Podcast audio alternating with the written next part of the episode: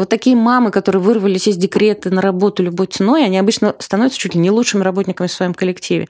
17% говорят о том, что они не хотят иметь детей. Это большие цифры, раньше они были меньше. Когда мужчины вовлекаются в отцовство, в домашнее хозяйство, рождаемость опять немножко растет, и число разводов падает. Не слабый пол. Подкаст проекта «Гласная».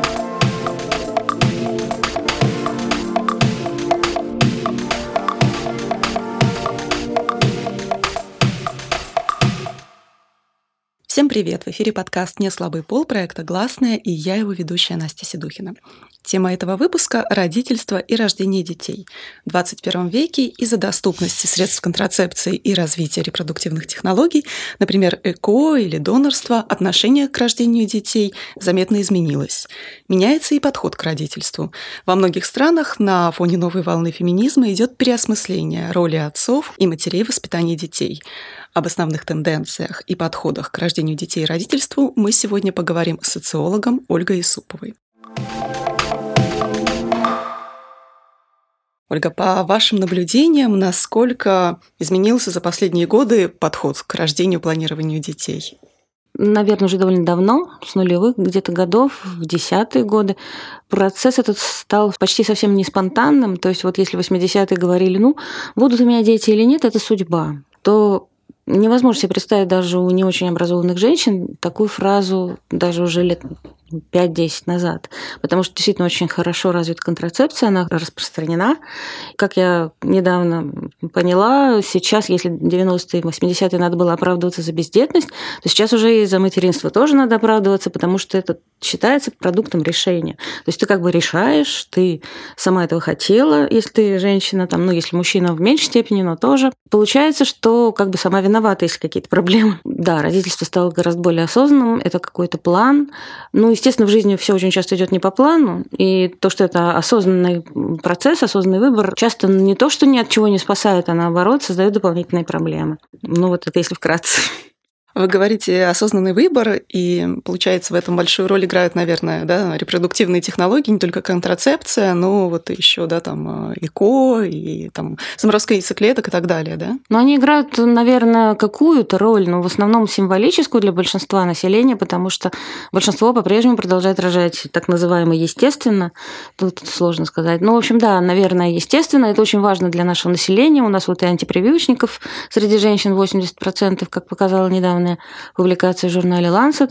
И, соответственно, натуральность процесса для наших людей очень важна. И поэтому само существование возможности заморозить яйцеклетки, сделать ЭКО и использовать тем более донорство, она, наверное, уже людям известна, особенно молодым. Но чтобы они решили это применять сами без специальных каких-то причин, ну, это маловероятно. То есть даже если люди откладывают деторождение чуть ли там не на после 40 лет, они предпочитают это делать самостоятельно. Нет, конечно, многие, ну не многие, некоторые очень даже активно активно это используют. Использование репродуктивных технологий растет, но, скажем так, в рождаемости ежегодной российской дети с помощью этого всего рожденные, по статистике, собираемой самими клиниками Российской ассоциации репродукции человека, 2% не превышает.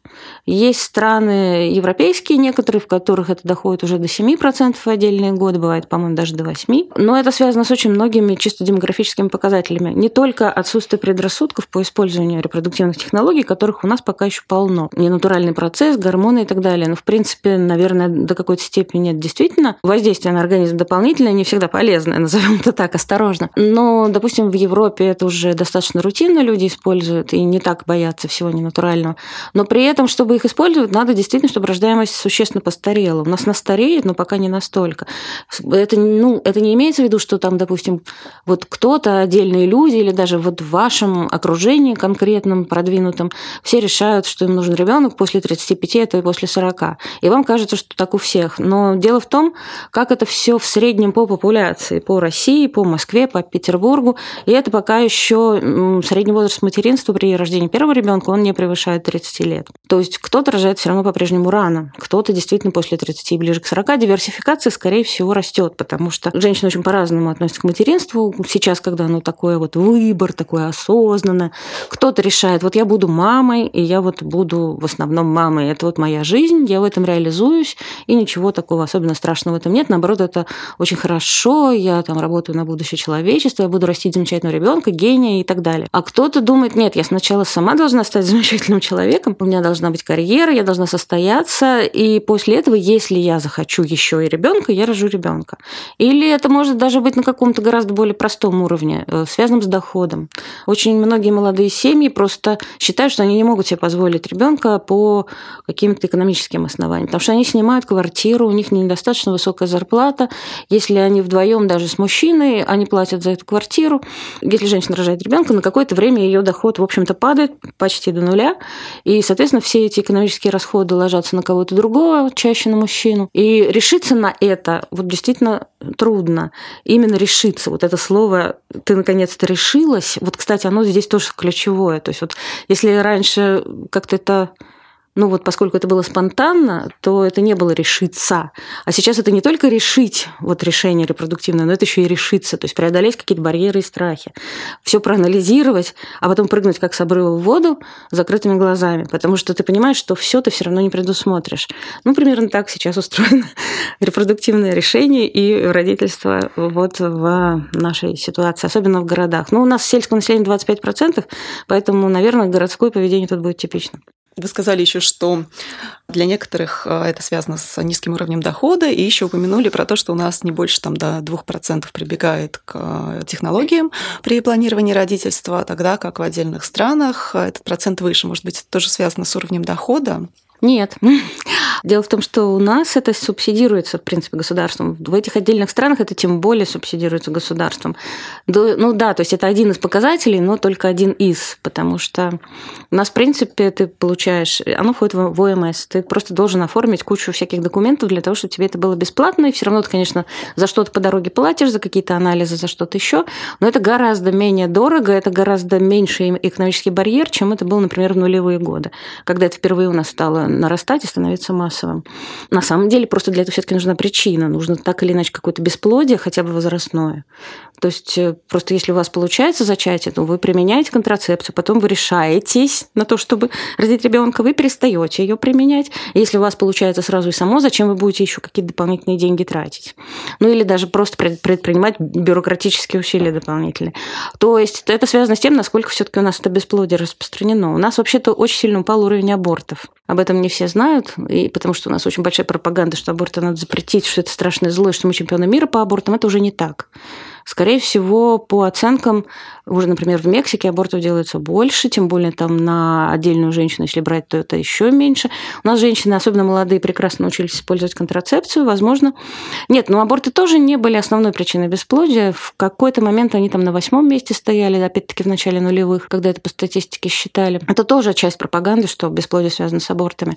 Но так или иначе, да, бесплодие есть, но его очень трудно изучить, сколько его. Но чтобы применять репродуктивный современной технологии все-таки оно должно быть мужское или женское, какие-то там диагнозы должны быть у пары или у обоих. Вот. И обычно сейчас еще проблема в том, что вот вы там, допустим, ну, условно до 30 лет э, предохраняетесь, снимаете квартиру там вдвоем, понимаете, что у вас более-менее стабильные отношения, и чего еще ждать, если вы, в принципе, размышляете о том, что ребенок вам нужен, вы решаетесь. И вот вы в 30 лет решаете, вы не знаете, бесплодного или нет. Потому что если раньше там, ну, условно, в 80-е годы даже мне говорили некоторые люди попроще, что ну вот я нарочно там начинаю жить половой жизнью, я беременна, чтобы проверить, не бесплодна ли я. Потом делаю аборт, если мне ребенок пока не нужен. Это не то, чтобы было у всех. Но это была такая позиция, так было. Но, во всяком случае, люди знали гораздо раньше, могут они забеременеть или нет. Хотя, конечно, после аборта они могли стать бесплодными, но были люди, которые по 20 абортов делали и не становились бесплодными. Фертильность у людей очень разная. И если у вас нет каких-то специальных диагнозов прямо с детства, там, при диспансеризации вам не сказали, что у вас там чего-то нет, или там что-то непроходимое, или у вас была какая-то... Да даже если у вас была операция, вы не, не можете знать, есть там у вас, допустим, спайки, которые перекрыли трубы, пока вы не попробуете. А пробуете вы обычно очень поздно. И вот если вы попробовали, ну, позже, чем раньше, 28 лет, 30 лет, и у вас, э, ну, сейчас норма в течение года, по-моему, да, пробуете вы год, если это не изменили в еще более маленькую сторону. Когда-то норма для того, чтобы сказать, что пара бесплодна, была 5 лет. Потом было три года, потом два, сейчас год, по-моему, это пока не уменьшалось. И вот вам говорят, ну, пробуйте. Вот вы убираете контрацепцию, и вы пробуете год просто живете там половой жизнью нормальной, без предохранения. Так, чтобы это было с частотой хотя бы один раз в неделю, и чтобы это был репродуктивный секс, а не что-то другое. Ну, надеюсь, это более-менее все понимают. Хотя, наверное, врачи специально должны некоторым сказать. И если это все равно не получается, ну, тогда уже вы идете к врачу. Сейчас это гораздо проще, именно потому что репродуктивные технологии достаточно эффективны и достаточно доступны по деньгам. И вам дают направление в какую-нибудь репродуктивную клинику. И вы начинаете свой путь туда. И это происходит, соответственно, через год после начала планирования. И касается далеко не всех. То есть у кого-то все за этот год получается. То есть считается, что нормально фертильные люди, ну, где-то в пределах в этом возрасте, в 30 лет, ну, 3-4 месяцев они должны зачать. Если это происходит ближе к 40, в пределах полугода у еще вполне здоровых людей должно произойти естественное зачатие. А верно ли, что сейчас люди, в принципе, меньше, чем раньше, хотят рожать и растить детей? Ну, скорее всего, да. Вот недавно э, в журнале даже «Мониторинг общественного мнения», который издает в целом, и это сейчас один из самых лучших эм, социологических журналов, вышла статья на основе опроса «Человек, семья, общество», посвященная именно желанию и нежеланию иметь детей. У них, по-моему, получилось, что 17% говорят о том, что они не хотят иметь детей. Это большие цифры, раньше они были меньше. То есть, ну, цифры растут. По оценкам, там 12-14% в поколениях новых останутся бездетными, но это по совокупности причин. Это и бесплодие, которое так и не удалось преодолеть, это и действительно нежелание иметь детей, добровольная бездетность, и в конце концов просто не созданные стабильные отношения с партнером. Для многих все-таки это барьер, в том числе экономический, и трудовой такой. Ну вот как-то я буду растить ребенка одна, если мне никто не помогает. То есть это тоже существенная причина. Ну вот это три основных ряда причин, по которым люди остаются бездетными, и это где-то вот эти 14%. Это в среднем по стране. В городах, особенно в Москве, Москве, в Петербурге, естественно, больше. Ну, потому что считается, что вот такая добровольная бездетность, она связана с какими-то другими альтернативами в жизни. То есть тебе кажется, что, ой, как я ярко могу жить, а дети мне только помешают. А что касается старости, это доживу ли я еще до старости? Ну, в крайнем случае, сделаю сбережения на старость, а стакан воды могут принести и чужие дети. Ну, достаточно типичный такой стиль рассуждения. Возможно, не у всех представлено все сразу, но да, то есть вот это стремление жить одним днем и не думать о старости, и считать, что на старость вообще-то, ну, как бы я себе по-другому обеспечу нормальные условия жизни. Ну, плюс еще, кстати, к этому имеет отношение то же самое, то, что говорит это же поколение, то, что вообще-то дети родителям ничего не должны. Вот эта фраза, она очень вызывает большие споры сейчас, хотя кто-то в этом убежден, в том числе и родители в этом убеждены, родительское поколение. Я, например, считаю, что, ну, как бы, у меня есть вопросы к этой фразе. Но так или иначе, вот это ощущение, что вообще-то дети, они же, мы их рожаем для, для них, а не для себя, оно тоже, наверное, не очень способствует тому, чтобы хотеть иметь детей, потому что, ну, получается немного бессмысленно. Или не то, что бессмысленно, а не для всех. То есть тогда действительно получается, да, ребенок как проект. То есть я хочу написать великую книгу, а я хочу вырастить там великого ребенка. И да, тогда получается все оправданно. Ну, или даже я хочу вырастить счастливого ребенка. То есть вот я как-то его рожаю, потому что я хочу что-то сделать в жизни. А не потому что это естественно, спонтанно, как у всех, или мне в конце концов за это полагаются какие-то ништяки, что-то такое полезное для меня. Ну, это на самом деле лукавство, потому что все равно, конечно, полагается, все равно, конечно, люди на это рассчитывают. Все равно действительно в старости те, у кого есть дети, лучше себя чувствуют, чем те, у кого детей нет, если они ну, если эти дети более-менее социализированы, конечно. Дети, в общем, понимают, что они родителям все таки ну, взрослые дети должны хоть что-то. Ну, грубо говоря, хотя бы контролировать сиделку или оплачивать сиделку, когда уже наступает совсем плохой момент. Ну, думать об этом на поверхности общественного сознания очень сильно не принято. А можно ли сказать, что вот этот вот рост бездетных – это такое вот дурное влияние феминизма? Нет, мне кажется, что Скорее, может быть, это растет из одного и того же корня.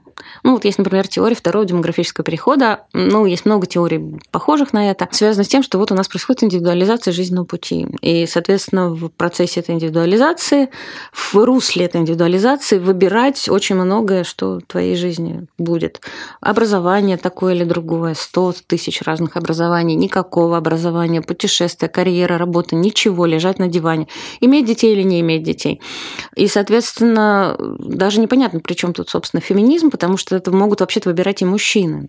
С мужчинами тут отдельная интересная ситуация, которую, в принципе, тоже можно было бы обсудить, потому что получается, что в современных вот таких либеральных обществах, сейчас, конечно, многие общества, в том числе наши, консервативизируются обратно, но, э, тем не менее, все таки женщины у нас достаточно это укоренилось. Они основные авторы репродуктивных решений, а мужчина как бы автор репродуктивного решения, но второго сорта. То есть он в этом очень сильно зависит от женщины.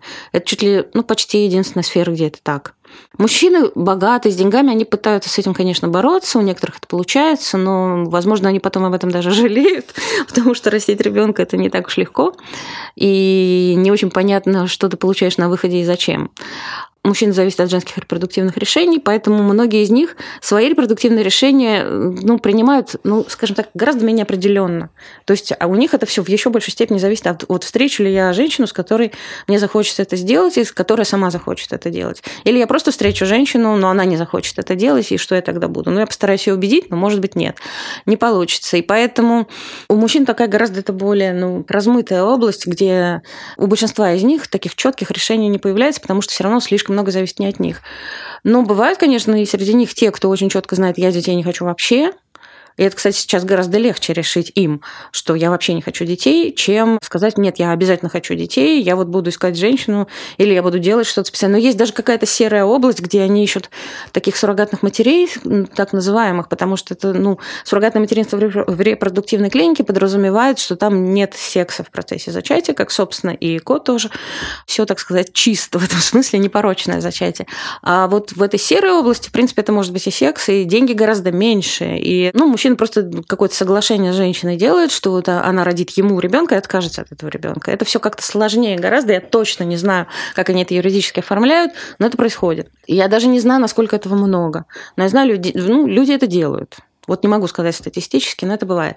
То есть, если мужчина хочет именно ребенка, не хочет при этом связываться с какой-то женщиной или зависеть в этом от какой-то женщины, в принципе, он может сделать так. Ну, понравится ему это или нет в дальнейшем, неизвестно. Так же, как и матери, не всегда нравится то, что получается, когда она рожает ребенка и растит его в современных условиях. Но да, то есть вот с мужчинами так. Да, и это к тому, что вот не хотеть иметь детей могут и мужчины, и, возможно, их количество, кстати, гораздо больше колеблется, чем количество женщин, которые не хотят иметь детей без специальных опросов мы не очень-то можем узнать, сколько мужчин так говорят потому, и так думают, потому что вообще наших э, политиков и исследователей в основном интересуют женщины, именно потому что их решение основное. И вот, насколько я знаю, по цифрам Евростата, там в разных странах по-разному. То есть, ну, там нет вот этого, э, там не было, я не видела цифры именно по желанию или нежеланию, но я видела цифры по окончательной бездетности. В каких-то странах, ну, окончательная бездетность, это значит, человек там после 45, после 50 лет остался уже без детей. И в каких-то странах таких больше мужчин, мужчин, в каких-то больше женщин. То есть вот сказать, что по миру есть одинаковая динамика, невозможно. Поэтому феминизм тут один из факторов, и я бы сказала, что он вообще не фактор. Просто это тоже проявление индивидуализации жизненного пути. То есть вот кто-то выбирает там, а кто-то вот, я еще и феминистка. А вот будут ли у меня дети или не будут, это совершенно не обязательно коррелирует с феминизмом. У огромного числа феминисток дети есть. Ну так, может быть, мужчины не берут на себя вот эту ответственность э, добытчика, кормильца именно под влиянием вот этих вот э, веяний феминизма? Ну, так э, не все женщины от них этого и хотят. Если говорить о феминистках, они чего другого от мужчин хотят. Они понимают, что добытчикам и кормильцам, ну, это какой-то очень странный договор, который все равно, скорее всего, не выполняется, потому что, ну, не каждый может так много заработать. А если получается, что зарабатывает так много, там, не знаю, 10%, то у этих 10% будет слишком большая конкуренция женщин вокруг них, и это тоже не будет достойное партнерство. Поэтому, скорее, женщины, если они феминистки, настроены на какое-то равное партнерство, где все будут мусор вносить по посуду мыть, ребенку попу вытирать и деньги зарабатывать. Все будут делать все. То есть если вот это устан...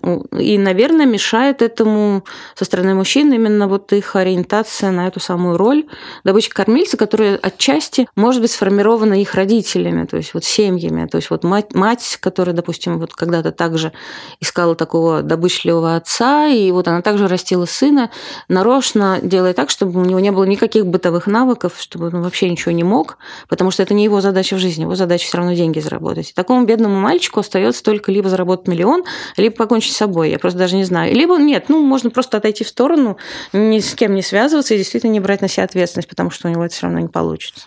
Получается, такая навязанная модель э, кормильца, она скорее мешает да, формированию семьи, чем э, помогает завести детей. Ну, конечно, но лучше вот такая модель не жесткая взаимозаменяемости, да, а не взаимодополняемости. То есть, когда четко там мужчина кормили, женщина домохозяйка, это такая, ну, парсоновская история, это 50-й год 20 века, и это, наверное, может, идеал каких-то консерваторов, но в современной жизни это плохо работает, потому что все слишком быстро меняется, экономическая ситуация тоже очень быстро меняется. Вот, допустим, даже тебе удалось стать там добычливым кормильцем даже в 25 лет, если там ты программист и что-то такое делаешь удачно в интернете.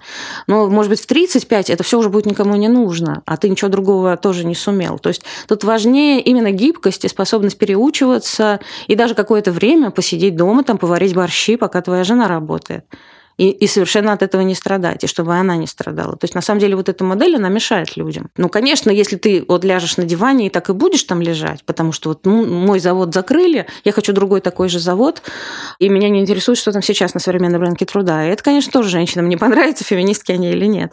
То есть, действительно, нужна гибкость и дома, и на рынке труда. Вот это, наверное, ожидается и от мужчин, да вообще-то и от женщин тоже. Ну, то есть можно ли сказать, что вот вовлечение отцов в воспитание детей – это вот современный тренд, который отвечает веяниям времени? Ну, конечно, это, причем это очередная волна, потому что так уже было, например, в начале 80-х, когда в Советском Союзе была вот эта семейная политика, когда заботились там низкой рождаемостью впервые.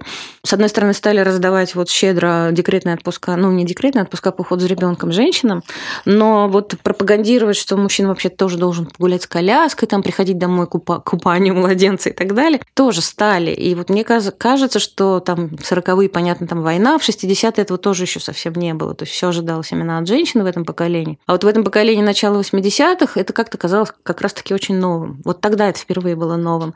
Потом от этого ушли, потому что пошла эта рыночная перестройка, и женщины сказали, нет-нет-нет, давай лучше деньги, потому что я сама денег тем более никак не заработаю. Потом оказалось, что вообще-то они могут заработать деньги, а мужчины не всегда могут, и Поэтому пошла уже перестройка, которая пришла вот к нынешнему. Нет, давайте все-таки все будут уметь делать все, и все будут ориентироваться на то, что в жизни вообще-то, скорее всего, всем придется все поделать. Ну, поскольку женщины освоили очень много функций, которые когда-то стереотипно считались мужскими, например, они массово водят машины. Вон автобусы уже даже водители есть. Когда-то еще совсем недавно, буквально за последние несколько лет произошло. Казалось, что он троллейбус, трамвай еще может женщина водить. Ну, а уж автобус это точно мужчина. Но сейчас я уже регулярно катаюсь на автобусах, которые очень прекрасно водят женщины женщины, и все это у них вообще отлично получается. Соответственно, почему мужчины не могут и не будут осваивать женские функции, это не будет работать просто, это не будет система в равновесии. Может быть, им не хочется, может, им кажется, что это слишком просто, рутинно, да, это может быть просто и рутинно, зато это надо делать каждый день. Война войной, а обед по расписанию. Кто-то каждый день должен этот обед приготовить. Просто это или не просто, но это много времени занимает. Тут еще есть тема этих вот самых бюджетов времени. И она очень сильно связана с, в том числе, деторождением. Потому что если у женщины после рождения ребенка получается двойная нагрузка, которую еще в Советском Союзе говорили, ну или, по крайней мере, 80-е годы, об этом вот Тёмкина Здравомыслова написали, когда говорили о своем советском гендерном контракте, сформулировали это. То есть у женщины был рабочий день на работе, потом рабочий рабочий день дома, то это получается как-то вот ощущение несправедливости. Женщина из-за этого, это дело не в том, что там феминизм распространяется. Она может вообще никогда не слышать этого слова, но она скажет, что-то тут не так, мне так не нравится. И либо она начнет выгонять этого мужчину, да, обычно на первом этапе после этого растет число разводов, потому что она понимает, что, ну, вообще-то он ей в доме ничего не добавляет. Она работает, она зарабатывает. Он зарабатывает в лучшем случае не больше, чем она, может быть и меньше, и при этом еще требует бытового обслуживания. Зачем ей это нужно? То есть, избавляясь от него, она в лучшем случае получает алименты, в худшем она даже их не получает, но зато она никого, а, дополнительно взрослого человека не кормит и не обслуживает. Это вот просто вот становится система нестабильной. Она становится стабильной опять, и опять становится меньше числа разводов. Это по примеру западных стран. Там на самом деле есть даже такая теория уже гендерного перехода. То есть когда мужчины вовлекаются в отцовство, в домашнее хозяйство, рождаемость опять немножко растет, и число разводов падает. Я лично, ну, я не знаю, что будет, если у нас сейчас вот этот консерватизм увеличится. На этом пути развития я не вижу вообще ничего хорошего. Не хочу даже говорить, что я вижу на этом пути развития, но я не верю, что это будет стабильно. Стабильности на этом пути не будет. К этому люди не придут. А вот нормальная стабильность может быть, если опять вот э, будет такая взаимозаменяемость, и все будут делать все. На самом деле считается исторически, что, допустим, в крестьянском хозяйстве, в домодерните, до нового времени, в принципе, тоже так было. И есть свидетельство Дневникова еще из 20-х годов 20 века, там, из 19 века, что да, конечно, было разделение труда в России между мужчинами и женщинами, но оно было всегда очень не жестким, потому что когда мужчин не хватало, женщины чуть ли не лошадью в поле сами на себе пахали, а уж мужчины точно, если они были заинтересованы в выживании своих детей при той рождаемости, при отсутствии абортов, они, начиная там с года ребенка, они точно так же пестовали этих детей, как э, и женщина, как мать. Они ничуть не меньше делали вот этой родительской работы. Ничего там такого нет, и нельзя сказать, что у нас исторически этого не было никогда. У каких-то народов, может, было, у России, у русских нет. Тем не менее, у нас отцы могут брать декретный отпуск, но не пользуются этим. А можно ли ожидать, что отцы в декрете – это будущее родительство? Ну, не все, но это даже в скандинавских странах, где они уже во все это делают, это еще не все делают. Но, в принципе, там есть такие законы, что какую-то часть декретной, ну, не декретная, это называется отпуск по уходу за ребенком, декретный отпуск, это который в связи с рождением ребенка. Там вот 70 дней до родов, 70 дней после родов, но в случае осложнения это как-то увеличивается. Это декретный отпуск. А дальше вот это до года, до полутора, до трех лет, это называется отпуск по уходу за ребенком. И похожие вещи есть в разных странах. Ну, нигде не доходит даже до половины половины, чтобы отцы его брали, но ну, потому что все равно мужчины везде все-таки немножко больше зарабатывают, и для семьи в среднем, опять-таки, если брать в среднем, то для семьи выгоднее, чтобы работал мужчина, но считается, что если мужчина с ребенком посидел хотя бы там две недели где-то, это две недели, где-то два месяца, то как бы вот эти, этот бондинг, это вот э, отношения хорошие между отцом и ребенком, они вот тут закладываются. То есть он лучше понимает, что такое ребенок. И поэтому в Швеции вот есть, ну, в других странах, возможно, тоже такое закон, что вот тебе дают 6 месяцев отпуска, ты сидишь с ребенком, и могут дать еще два семье в целом. Либо ты их вообще не имеешь и в 6 месяцев отдаешь ребенка в ясли, ну или увольняешь с работы, что ты больше хочешь, либо их берет второй партнер, мужчина, как правило. То есть это как-то очень сильно стимулирует все-таки брать это время. И, соответственно, в это время еще так все устроено, что мать, она уходит на работу. Нет, можно взять его одновременно с матерью. И так тоже люди делают. Но это, конечно, работает хуже. Ну, возможно, женщины часто волнуются за детей. Все зависит еще от того, какого качества у них партнер боятся они или не боятся доверить ему ребенка. Ну, наверное, вот эти вот Nordic Dads, вот эти э, скандинавские отцы уже вызывают доверие, потому что там эти цифры растут. Я не знаю, мне кажется, у нас, на самом деле, если брать Северную Россию, то мы по генетике вообще не отличаемся от той же Финляндии. Вот. И, соответственно, если посмотреть, как там все было устроено исторически, тоже мало чего отличалось, ну, за исключением наших постоянных вот этих авторитарных государств. Но вот именно если брать разделение женских и мужских функций, оно не было четким. Оно было именно таким, все-таки скорее товарищеским. И поэтому таких глубинных э, исторических стереотипов, которые бы этому препятствовали, я у нас не вижу. Есть только то, что, ну вот, мужчина сильнее, мужчина там может больше заработать на рынке труда. Пока это так, это так. Ну, это не так в очень большом количестве семей. Мне кажется, в каком-то варианте развития событий, да, таким может быть будущее, но это все равно не будет то, что 90% мужчин это делают, а женщины все такие родили и пошли работать. Нет, так тоже не будет. Ну, какой-то процент больший. Я не могу сказать, что вот будущее только за отцами. Нет, но за большей вовлеченностью отцов, да. Вы сказали, что получается выгоднее мужчинам все-таки работать. Почему? Да. Потому что у них выше оплата труда, вот из-за ну, этого. Ну, gender разрыв... pay gap, да, вот этот разрыв в оплате труда, он все-таки есть во всех странах. У нас он сейчас кажется 30%, и это средний. Ну, то есть, смотрите, например, в сфере образования его почти нет. Соответственно, если и мама, и папа учителя в школе, то вот им, собственно, флаг в руки, и пусть они берут этот отпуск пополам. Там, ну, часто может даже такое быть, что все-таки у мамы заработок выше. И тогда получается, что та же логика должна работать на то, чтобы папа взял декретный отпуск. И, в принципе, они у нас его берут. Но у нас, как всегда, есть, ну, как везде, возможно. Есть, например, такие регионы сельские или какие-то мелкие города, где, допустим, официальной работы очень мало у кого она есть. И тогда отцы берут этот декретный отпуск, чтобы получать свою официальную зарплату, но они в это время не сидят с ребенком, а сидит все равно жена, которая нигде не трудоустроена. А они в это время неформально где-то работают и получают это просто как дополнительные деньги. Такое может быть.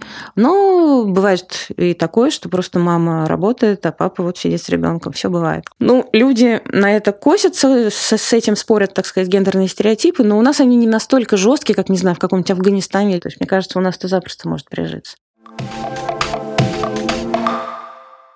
В России есть возможность брать декретный отпуск на три года, но нельзя сказать, что все этим пользуются. То есть кто-то предпочитает быстрее э, вернуться к работе, кто-то три года сидит, э, еще одного рожает, еще три года сидит в декрете. То есть можно выделить, получается, две модели декретного поведения, да, интенсивное и делегированное материнство. Ну, я обычно делегированным интенсивным немножко другое называю, но да, здесь можно использовать эти выражения, просто чтобы не путаться с терминами, которые, значит, вот для более старшего возраста детей вообще чаще используются. В данном случае это просто, ну да, это диверсификация. То есть кто-то сидит в отпуске как можно меньше и потом выходит на работу, кто-то сидит как можно больше и действительно рожает еще и еще детей, потому что они просто самореализуются в материнстве, как я говорила в самом начале. То есть вот они не хотят работать. Есть женщины, которые пишут в социальных сетях, посоветуйте мне, как усидеть в декрете, типа, чтобы муж на работу не гнал. Ну, даже если у мужа мало денег, они все равно будут хотеть усидеть в декрете, а не, идти на работу, потому что им это нравится как образ жизни. А есть женщины, у которых есть разные возможности, и муж говорит, да, пожалуйста, хочешь, сиди дома. Или даже просит их сидеть дома. А они рвутся на работу, во-первых, потому что они терпеть не могут домашнее хозяйство.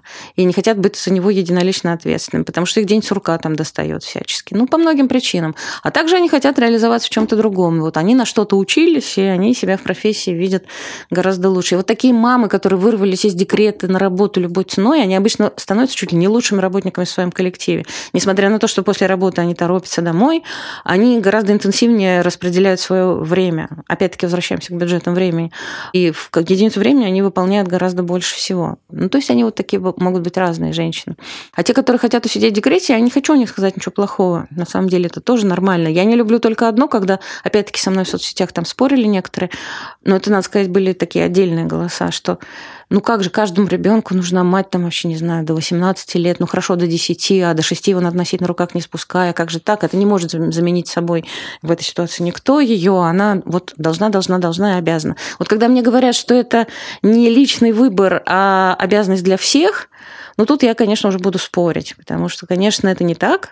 Природа это все совершенно не предусмотрено. То есть, ну вот да, есть там грудное кормление, и после этого, даже когда оно там уже... Ну его можно длить там искусственно до 7 лет, это понятно, но более такие естественные среднестатистические границы это где-то там, ну, полтора-два года. Опять-таки у кого-то этого грудного молока нет с самого начала, и, соответственно, делегировать материнство в современной ситуации им гораздо проще. Да, создавать какой-то бондинг, наверное, нужно, но я не верю в те теории, которые не разделяю их, которые говорят, что вот именно носить на руках до 6 лет это прям совершенно необходимо, да еще и 24 часа в сутки. И что потом будут будут очень плохие отношения с детьми, если этого не делать. Ну, жизнь этого не подтверждает. Плохие или хорошие отношения с выросшими детьми не на этом основываются. И поэтому вот так вот, когда давят на кого-то и хотят всех сделать одинаковыми в любую сторону, не хочется говорить слово неправильно, но я его скажу. я его обычно стараюсь избегать.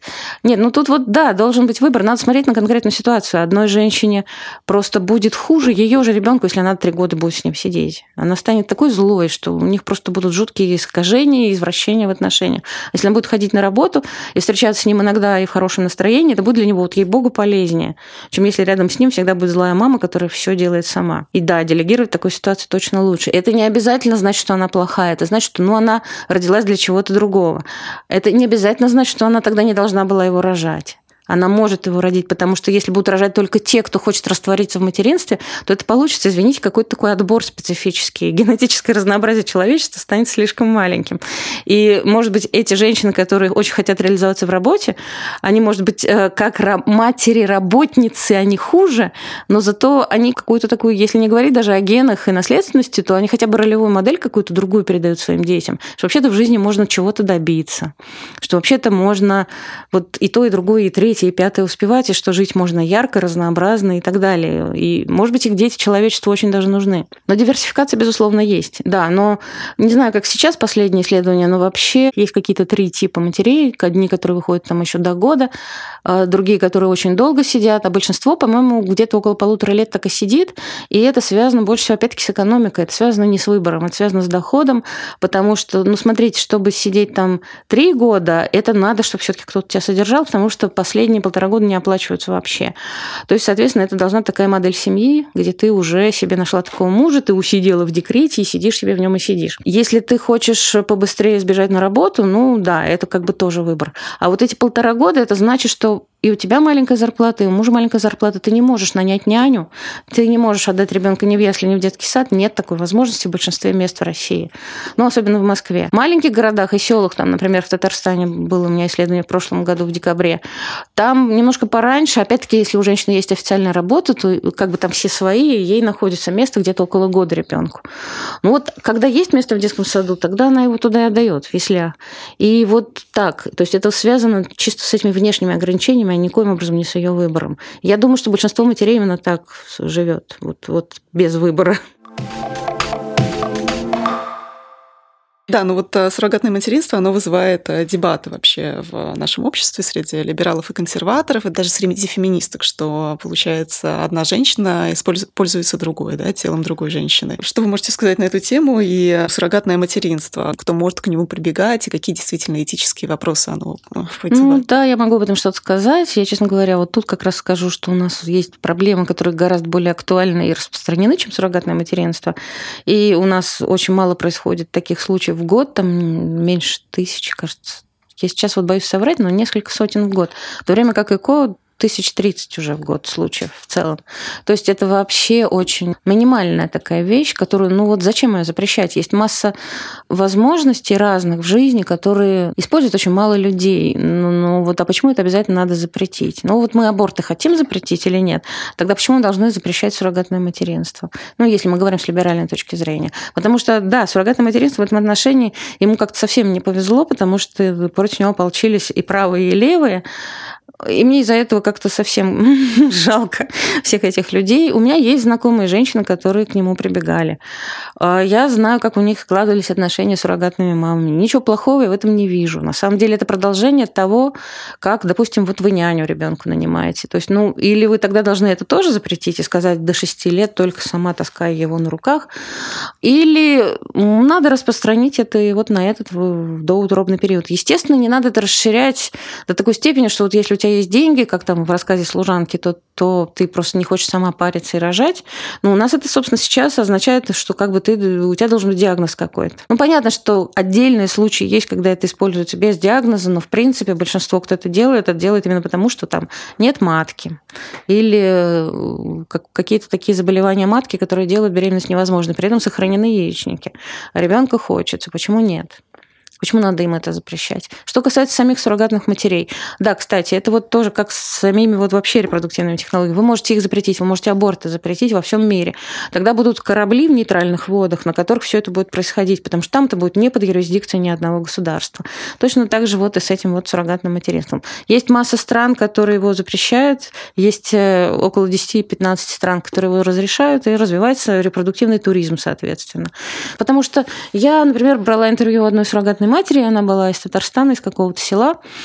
Когда я ее спросила, откуда вы узнали о том, что вообще есть такая возможность, но она это делала, как большинство из них, чтобы заработать денег. У нее четверо детей своих, и они там строят дом, и не хватает вот достроить, крышу возвести. Она сказала, ну вот я по телевизору увидела передачу, где очень, очень сильно его ругали.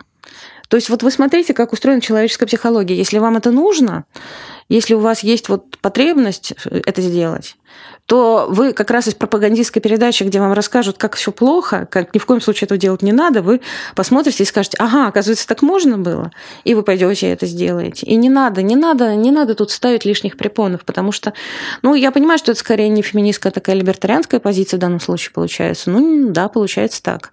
Я ни в коем случае не считаю, что это чем-то монструозным. Я знаю, например, детей, которые родились с помощью этого суррогатного материнства, они такие отличные, они такие замечательные люди. И вот что что получается, если бы его запретили, их бы не было. Я, я не согласна с тем, чтобы так было. И, кстати, отношения с ними, как с нянями, они, соответственно, такие же, как и отношения у женщин с нянями. Они могут быть плохими, могут быть хорошими. Бывает даже такое, что вот там она родила ребенка, и вот это ее, так сказать, заказчица говорит, ну ладно, хватит тебе вот именно этим деньги зарабатывать, давайте нам деньги на образование, пойди там получи, стань человеком. То есть вот даже такое может быть. Могут сестринские отношения быть. И вообще говоря, вот, например, есть альтруистическое суррогатное материнство, его мы тоже запрещать будем, когда, в принципе, человек просто хочет помочь другому человеку. Э, оно, например, в Великобритании разрешено. И при этом предусматривается, что какую-то компенсацию расходов женщине на время беременности вы все равно даете. Это не запрещено, это законно. А, соответственно, от этого ли, линия, цепочка к тому, чтобы это все-таки было платное суррогатное материнство, она очень легко протягивается. И, в общем, бесполезно. Получается, либо этически мы запрещаем хорошее дело, помощь друг другу, ну или тогда ты должна, не знаю, там, миллионерша ради нищенки должна это делать, и вообще там никакой компенсации от нее не получать. Тоже как-то странно, мы получаем компенсацию. Если мы получаем компенсацию, то почему просто уже не заплатить гонорар? То есть коммерческое суррогатное материнство. Единственное, надо, конечно, ставить какие-то препоны на пути злоупотреблений. Там ставят э, пределы. У нас тоже уже в хороших клиниках в Великобритании и в США тоже. Но вот от мужчины-донора, которому, в принципе, очень легко получить донорский материал, должно родиться там не более 10 там, или 15 детей. Чтобы не было ну, такого, что там вот их много в разных местах, они друг о друге ничего не знают. Оно же еще и анонимное. То есть есть еще страны, где принято закон против анонимного донорства, оно должно быть не анонимным. И вот они потом встретятся, переженятся, и у них будут близкородственные браки. Ну, как бы это нехорошо. Ну, вот опять-таки, да, потому что все-таки о генетическом разнообразии тоже надо думать. Но вот, может быть, какие-то э, пределы ставить и тут. Сколько раз можно это делать? Говоря про деторождение, мы упомянули про технологии, но не упомянули про усыновление. Усыновление вообще, насколько это тренд, не тренд, насколько увеличивается процент тех, кто берет чужого ребенка себе? Это очень сложная тема, потому что если мы говорим о том, что человек берет себе ребенка в качестве просто ребенка, замещая этим свою потребность в детях, то он хочет младенца, он хочет ребенка, который хотя бы вот только что родился, или хотя бы еще ему нет года, или хотя бы еще нет двух. И чем дальше, тем больше таких детей становится все меньше и меньше, они становятся малодоступны. Плюс, э, если вы берете там, не знаю, в семью подростка со сложной историей криминальной, э, то это совсем другая история. И некоторые психологи даже говорят, что вообще не надо этого делать, потому что в этот период у него задача, наоборот, сепарация там, от родителей, а вы как раз в этот период будете пытаться сделать там, с ним привязанность, дать ему этот опыт привязанности. Ничего, кроме боли ему и себе, вы таким образом не соорудите. Если говорить про иностранное усыновление, поскольку там, ну, не знаю, в странах, где хорошая семейная политика, в принципе, матерям в сложной жизненной ситуации помогают, чтобы они не отказывались от детей. Поэтому очень мало детей, кого можно усыновить. То есть там есть опека, которая помогает, которая не отбирает, а помогает. Нет, ну, конечно, там есть дети, которых там отобрали у родителей, осуществляющих насилие, но их тоже не всегда можно установить. Точнее, там развит институт вот этой вот, как это называется, фостеринг. У нас это называется как раз под опекой тоже. То есть, когда вы берете ребенка в семью, но не усыновляете, а под опеку. И у нас это более распространено, чем усыновление, потому что это, во-первых, означает, что вы получаете очень много пособий каких-то от государства. Ребенок потом получает еще какое-то жилье от государства. Соответственно, если вы берете старшего ребенка, то так гораздо лучше, потому что вы ему честно расскажете, что вот на самом деле твои мамы там Маша и Ваня, но они по тем или иным причинам не смогли тебя растить. Сейчас ты наш. Во-первых, при этом у них тоже может быть не очень высокий доход. Они хорошие люди, но у них невысокий доход. И вот эти все ништяки, в том числе это жилье от государства, они бывают им очень кстати. А именно усыновлять, ну, это тоже, конечно, растет. Но дальше тут возникает еще одна интересная история, что вот эта вся система детских домов, она уже начинает с этим бороться, потому что там тоже люди работают, они получают на детей какие-то деньги от государства, и они ставят тоже какие-то препоны, чтобы этих детей не отдавать. Потому что на самом деле, да, это у нас выросло за последние годы десятилетия. Но, видимо, сейчас это вот дошло до какой-то такой стадии, где уже, опять-таки, у людей же масса предрассудков. Сначала были предрассудки, что вообще все дети в детдомах плохие, потому что их алкоголики бросили, и у них такие же гены. Потом этот предрассудок как-то более-менее преодолели, но мне кажется, что остались вот такие не очень здоровые дети, которых не каждый может взять. Ну, кто-то может взять и их, конечно, там, со СПИДом и с чем угодно. Но, опять-таки, тут могут быть разные варианты. Кто-то там усыновил ребенка со СПИДом, и потом его не лечил, потому что это оказался СПИД-диссидент. Тоже могут быть разные вещи, которые, на которые, когда смотришь, думаешь, а вот всегда ли усыновление решает вообще все вопросы? То есть тут вопрос усыновления в пользу родителей или в пользу детей? Как детям будет лучше, где им будет лучше? Не всегда им будет лучше в семье, не в любой. Но и родители тоже имеют какие-то свои потребности. Поэтому на Западе это все дошло до института так называемого открытого усыновления, то есть когда ребенка усыновляют прямо сразу, родившегося, и можно отказаться от ребенка не в пользу государства и детского дома, а в пользу конкретных людей. И это тогда прекрасно, и он, в принципе, растет, и он знает, что вот у меня есть birth parents, и у меня есть вот эти вот мои parents. И он может даже иметь эти две пары родителей и, и, и знать, и общаться. Но каждый или усыновители на это согласны. Могут ли они так настроить свои мозги? Потому что если им нужен ребенок как свой, им очень хочется забыть поскорее, что не они сами его родили. И эти все вопросы у нас не решены, у нас есть противоречия. Кстати, это донорство тоже касается Конвенции о правах ребенка, говорит о том, что он имеет право знать свои генетические корни, а у нас одновременно есть закон о тайне усыновления и, соответственно, о тайне донорства, и в результате вот тут вот очень неопределенная такая юридическая коллизия. Сложно сказать, сможет ли он узнать, кто его там birth parents, если даже захочет. Я считаю, если вот вернуться к моему мнению, что как бы пока есть возможность, а у нас эти возможности очень сильно не исчерпаны, надо стараться помогать тем, кто его родил. Э, потому что, ну, вот если мы говорим об интернациональном усыновлении, это иногда бывает просто буквально отнимают или продают у бедных родителей, покупают, получается коммерческим образом себе детей. Это ничуть не более, э, допустим, не знаю, морально нагружена и не менее, чем суррогатное материнство. Это точно так же. Может быть, помочь этой матери, дать ей денег, и чтобы она сама с ним осталась, в каком-то смысле было бы лучше. Может быть, и нет. То это спорный момент. Ну и напоследок, если выделять вообще основные какие-то новые тренды да, в деторождении, воспитании родительства, новые тенденции, что это будет? Но мне кажется, что вот это интенсивное материнство, которое как раз касается того, что надо очень много времени, сил уделять ребенку, всячески его развивать или ее, и вот он должен быть твоим проектом, она дошла до такой уже степени перегруженности, что сейчас должен быть откат в какую-то другую сторону. В сторону вот этого свободного выгула или еще чего-то, и вот какого-то дистанцирования от своей материнской такой чрезмерно интенсивной роли. Ну, это где-то уже происходит, конечно, но пока в не очень сильной степени, потому что я бы сказала, что на интенсивное материнство сейчас настроены все социальные институты, там школа, детский сад и все такое, там, они настроены на то, что родители должны вовлекаться. Но сопротивление со стороны работающих матерей, и тем более, если отцы вовлекутся, им тоже это вряд ли понравится. Нет, есть, конечно, отцы, которые как раз очень сильно относятся к детям как к проектам, но все равно не на повседневном таком уровне, что там каждый день мы деньги собираем на тот или иной очередной тортик, подарок учителя, учебники, э, курсы, олимпиады и так далее. Это сумасшедший дом, на самом деле. Это должно уйти уйти, но это должно уйти само. Люди будут от этого сами отказываться. Взять и запретить интенсивное материнство – это не поможет. Люди сами должны от этого отказаться. Накал должен немножко ослабеть. Мне кажется, так должно произойти.